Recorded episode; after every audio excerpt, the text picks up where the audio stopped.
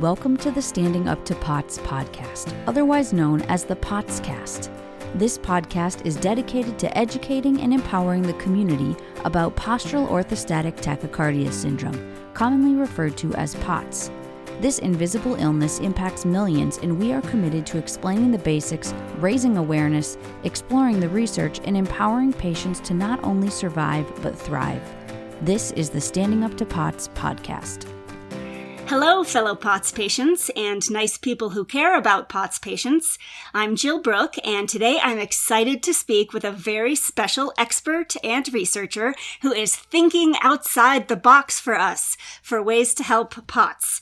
Dr. Heather Edgell is Associate Professor of Kinesiology and Health Science at York University in Toronto, Canada. She teaches physiology has held postdoc positions all over the world, and is a prolific publisher of research on all kinds of things related to neurobiology and the autonomic nervous system. Dr. Edgell was a Standing Up to POTS research grant recipient because she had an excellent track record for publishing findings relevant to POTS patients, and she had a pretty cool idea for a novel way to potentially help improve POTS symptoms. So we're excited to hear about that research today, along with anything else she wants to share with us. So, Dr. Edgell, thank you so much for speaking with us today. Thank you for the invitation. It's great to be here virtually, and I'm looking forward to the conversation. So, if we could start off really basically, you are a professor of kinesiology. What is that? Kinesiology is quite broad, but fundamentally, it's the study of the movement of the human body but it covers all sorts of things from myself. I'm a cardiovascular and autonomic physiologist. There's biomechanics, there's sociocultural aspects, psychological aspects, all about body movement, um, exercise, that sort of thing. So that's kind of cool because I had never realized that there were kinesiologists out there who dealt with the nitty gritty. When I read some of your research, I hear about things going on in the body that I never heard about before, and maybe we'll get into it. But that's neat. Are there very many of you in the world? Uh, yeah, there's a there's a number. So uh, at most universities that have a kinesiology or exercise science department, um, there's usually at least one physiologist tucked away in there. It's not necessarily cardiovascular, but could be muscle health or any sort of other aspect of body movement. So, how did you become interested in POTS?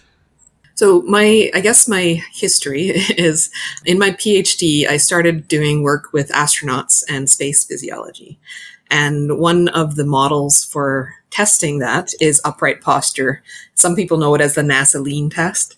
Um, so I got it started mostly on the method and the tilt table testing. And I had always been interested in sex differences in physiology, so men versus women. And I know that POTS is know, 80 to 90% women. Um, so that was sort of the, the track of how I got involved with POTS. It went from space to tilt table testing and uh, to POTS. when you applied for a grant with Standing Up to POTS, you had a pretty novel idea about something called a Q collar. Can you explain what that is? Sure. I first saw the Q collar in Canada at the time. We called it the NeuroShield device, but I think it was a TV ad actually. And I was, I saw this device and it would look like a collar that goes around your neck and it squeezes a little bit. And the, the company was advertising it as a way to prevent long-term brain damage from multiple head impacts, um, mostly for athletes and sports and, and whatnot. But I thought to myself that that light pressure on either side of your neck could actually increase your brain blood flow by reducing the blood in your brain from, from leaving. And that increase in brain blood flow could potentially help with the orthostatic symptoms that POTS patients experience. That is so cool. And can we just back up a second and ask why would this be useful to, say, a football player? The, the idea is not to stop concussions per se, but the idea for the company is that they want to increase the volume of blood in the brain and then therefore buffer any sort of brain movement and therefore prevent any long-term effects of all of those impacts that football and hockey players have on a day-to-day basis. Okay, so just to make sure I understand this correctly and that our listeners understand, the Q collar puts a little pressure on your neck and it makes the blood still able to get up into your head, but it makes it drain out of your head more slowly? So, yes, fundamentally. So, we have vessels in the front and the back of our necks. The ones in the back of our necks are, are structured or in with your vertebrae. So this collar doesn't affect those at all. So you still have blood leaving your brain and you still have blood getting into your brain because it doesn't affect your arteries, which are the ones that bring blood to your brain. Um, but what it does is it puts that light pressure on the jugular veins. And so it is sort of impeding the blood flow through those two, but it's sort of redirecting it out to the back where your spine sort of keeps those veins nice and open and and flowing. So we often hear the term hypoperfusion in POTS, like the brain is hypoperfused, as in like maybe not getting enough blood pressure. Is that relevant to what you're talking about? Is this supposed to maybe like increase blood pressure in your head? Yes, it's not pressure per se, but more volume. So the amount of blood in there. So your blood pressure isn't necessarily going to be changing, but by preventing or impeding a little bit of the blood from getting out, you're probably going to increase the perfusion of all of those little blood vessels that you have in your brain. So you would improve the perfusion of, of your brain tissue. Okay, so I just want to maybe pause there for a second for our listeners because I think this is freaking genius, right? Like, if a big part of the problem in POTS has to do with the blood just not getting up to your head and not filling up the blood vessels enough and not perfusing into the brain enough, then that's what made me so excited when I heard your research proposal that, oh my gosh, maybe there actually is a pretty simple way to see what happens if we can get a little more blood to stay in the in the head? Yeah. it's your brain obviously doesn't want too much blood either. So it's not like you're you're building up the blood in your brain and it's not escaping because that would be a problem too. That would give you a stroke and and that's obviously not a good thing. But just like a little bit extra blood flow would be a benefit. I guess I'm just going to send out a warning here is that I don't want people going out and like squeezing their neck and trying things like that because there's all sorts of sensors in there. And clearly, you don't want to stop the blood flow to your brain. Like, this is a collar that does a light amount of pressure and it shouldn't really be sort of experimented with on your own. Okay, so fascinating idea though. So, can you tell us what was your research study? How did you go about testing this? So I recruited in this particular study, I recruited uh, 10 patients. I'm saying we because my master's student, uh, Massimo Nardone, was also involved. He was the primary author. But in these 10 patients, what we did is we did what most patients would be familiar with in terms of their clinical testing, as we did pace deep breathing, a Valsalva maneuver, and a 10 minute tilt test. And we randomized whether or not the patients would wear the collar or not wear the collar. They did both, but it's just a matter of which one happened first. And so we measured um, heart rate responses, blood pressure responses, some breathing responses um, while they were wearing the collar or not. And with these clinical assessments, although I'm not a clinician, we were still doing these clinical assessments. We did find differences in autonomic function as well as the orthostatic symptoms that were experienced after the 10 minute tilt test. So, can you talk more about that? What differences did you see? So, we used the, I believe it was the Vanderbilt orthostatic symptom test. And in terms of the improvements in, in symptoms, in just these 10 patients, we saw significant improvements in blurred vision, tremulousness or shakiness, lightheadedness, and we saw a very close improvement in chest discomfort. But overall, we did see decreases in the symptoms or an improvement in the symptoms when patients wore this collar during the tilt table test. What did the patients say? Was it noticeable to them? Not all of them, but most of them said that they felt better anecdotally, one of them said that after he took the collar off and went away and he took the, the subway downtown and he said he felt better for like an hour or two afterwards. So I don't know if that's psychological or, or whatnot, but because he wasn't wearing the collar at the time, but in general, everybody felt uh, better wearing the collar. Not everybody though, so I do have to say that. So, are you planning to do any follow up on this study? For sure, if, if possible.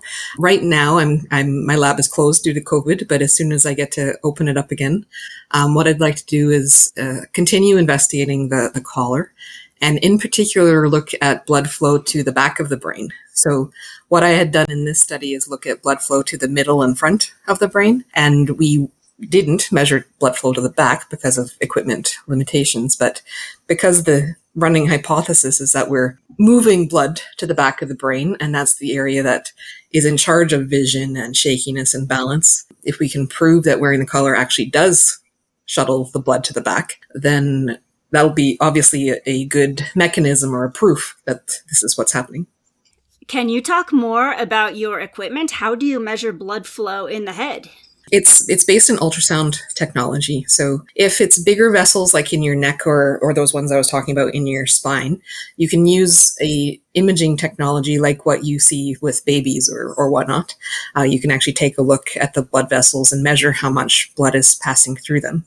Uh, for the ones that are in your brain, that's a little bit more difficult because you can't see it. There's no ultrasound that technology that can get in there and tell you how big those blood vessels are, but you can send what's called Doppler ultrasound, which is a sound signal, into an area where you know where the, the blood vessel is, and it measures the bouncing back of that signal. So the, the ultrasound shines into your brain, bounces off the blood cells, and comes back. So it tells you how fast your blood is is moving. And by knowing how fast it's moving, you can make assumptions of knowing what the flow is doing. So the faster it is, the more flow that you might have going into your brain. That's interesting. Have you ever looked at POTS patients versus normal healthy patients with this? And do you see differences? I have. I uh, there are other people that have done that as well. So I know Julian Stewart, I believe he's in New York, has done quite a bit of that work. And particularly in upright posture, there are differences between POTS and uh, non-POTS individuals. I have started doing so in a second study that that Standing Up to POTS has, has uh, funded me for, but it, that has not been my priority the, until now. so, but there are others that have shown that uh, the POTS patients do have inhibited or impaired brain blood flow so, this is what I love about what you do. I feel like you really get into the nitty gritty of what's going on in POTS. For example, can you talk about what are baroreceptors and what, what do they have to do with POTS? Sure. Um, so, the baroreceptor is one of your major sensors for maintaining your blood pressure. So, their job is to keep your blood pressure at an even keel and, and not changing. If your blood pressure were to be too low, then your baroreceptors would signal your brain and your body via your autonomic nervous system to then try to get your blood pressure back up. If your pressure was too high, it would do the opposite to try and get again your blood pressure to be at that even keel. So POTS is known now to be an autonomic disorder or a lot of POTS patients have autonomic dysfunction. Maybe that's a better way to say it. Um, but the baroreceptors also link to a whole bunch of other autonomic reflexes, as well as your brain, of course. So those little receptors that are in your neck and right outside of your heart, they can be affecting all sorts of things like your breathing and your blood pressure and pretty much anything that your autonomic control controls. So some of your studies also mention something called chemoreceptors. Are those relevant to POTS? I would say yes, that's relevant to POTS. So the chemoreceptors, there's there's two. These are the ones that detect the amount of oxygen and carbon dioxide that's in your blood. Um, your primary carbon dioxide detector is your brain, and your primary oxygen detector is in the same location as those baroreceptors, so in your neck and just outside of your heart. And again, work that was done, I believe again it was Julian Stewart, I could be wrong, but I believe that work was done where POTS patients have exhibited enhanced chemoreceptor sensitivity. And with this study with the collars, this is now bringing us back to wearing this collar seems to have brought chemoreceptor function back down to normal. Well, at least reduced a little bit. Because what we saw is that wearing the collar actually decreased respiratory rate in POTS patients at rest and at all times. So what this implies is that squeezing the neck at that location where all these receptors are, that the chemo reflex was also influenced. So, you had mentioned that you are also interested in gender differences in autonomic function. Can I just ask what are some things that stand out to you as interesting about gender differences there? Well, I think I've sort of dedicated my career to looking at those kind of differences. My lab is called the Women's Cardiovascular Health Lab, so I'm kind of dedicated to always looking at uh, those sex or gender differences. I feel that there's just not enough done. So I think that we know actually know very little about what's going on there. And I think that a lot more work needs to be done. Every time I look for a sex or gender difference, there's one there. It's just a matter of looking for it and finding it. Oh, that's interesting. Are you allowed to speak about any more of the POTS research, past, present, or future, going on in your department? I, I, do want to follow up with the Q collar study, like I mentioned. So basically, again, wearing that collar to see if I'm correct in assuming that the blood moves to the back of the brain, and then that's helping with the orthostatic tolerance. And the second study, which was also funded by by you guys, is looking at the orthostatic symptoms through the menstrual cycle in female patients. And the reason for this is there was a study done by Satish Raj and others and he found that the lightheadedness experienced by POTS patients was worse during certain periods of the menstrual cycle. And I thought to myself that if that's true, if your heart rate, for example, was also different through the menstrual cycle, you might or might not get a diagnosis depending on when you actually went to see the doctor. And this could be a contributing factor to why POTS patients go see how many doctors 12 10 whatever however many doctors that your average pots patient goes to see because maybe you're missing a diagnosis yeah, well, I can't wait to find out the the findings of the rest of your studies. Now, I know that you had mentioned that you want people to be careful and not run away with this whole idea of the Q collar too much and go around squeezing their necks, but people probably are wondering, does this have any practical application yet or is it still a little ways off? Should they be googling Q collar right now or should they stay away until the safety's proven or what's well, it is an FDA and Health Canada approved device, so it's the collar itself is not going to hurt you. It's it's approved. It's available online from the company. You can you can buy it. You can wear it. It's not not a problem. But I was just cautioning people not to like do it to themselves and and whatnot because that that's not good. Um, but uh, my study was on ten people, so that you do have to bear with a bit of a grain of salt. There were significant differences there. So it's very uh, promising. But again, the device is FDA Health Canada approved. So if you want to try it out, there's nothing stopping you. Okay, I can hear a lot of people turning off this podcast right now and running to go Google that. I really appreciate how much you think outside the box for solutions for us. Is there some place people can go online if they want to find your articles or more information about your research? So, so right now I just have my university website, which is York University. So you could go to York University, which is in Toronto, and you could uh, find my website there. My articles per se are on PubMed database, if you know what the PubMed database is. Uh, I'm the only H-Edgell there. So if you type in H-Edgell, everything that comes up is, is me. So that's makes me easier to find. And I just have one last question for you, which is from your perspective, looking at sort of the kinesiology, are there parts of POTS that you think people should be thinking about more, or pieces of it or angles of it that are getting overlooked? Or um, what do you think more people should know about POTS or be studying? Well, I think everything, to be honest. Like, I think POTS has just been so understudied and it affects so many people, more people than have a diagnosis. Because again, you go see 10 or 12 or however many doctors that, that you go see. And I'm sure people have given up and they just live with it. So it affects so many people.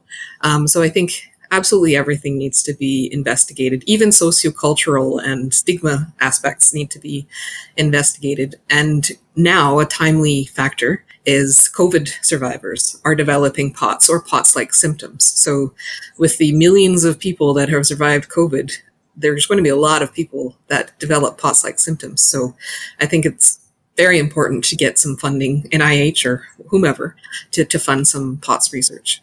Could be a good chance for a shameless plug for anybody who wants to donate to Standing Up to POTS. We fund marvelous studies like this, where, you know, we really are focused on looking at studies that can help today's POTS patients live better. So there's a lot of studies that probably will lead to amazing things 20, 30 years from now. But for POTS patients who are suffering today, we are excited about studies like this that can have an immediate payoff. So we are very excited about what you do. I'm glad to help however I can. Dr. Edgell, I can't thank you enough for taking this time with us today. I'm so happy that you saw that TV commercial. I appreciate that you work so hard to come up with therapy ideas like this, and we're excited to hear about your um, ongoing research findings. We hope you'll come back and give us an update when your next study is finished. Yep. And hey, listeners, as always, this is never meant as medical advice. Consult your medical team about what's right for you because we're all so different. But thank you for listening. Remember that you're not alone, and please join us again soon. You can find us wherever you get your podcasts or on our website, www.standinguptopots.org slash podcast. And I would add, if you have any ideas or topics you'd like to suggest, send them in. You can also engage with us on social media at the handle Standing Up to Pots. Thanks for listening, and we hope you join us. This show is a production of Standing Up to Pots.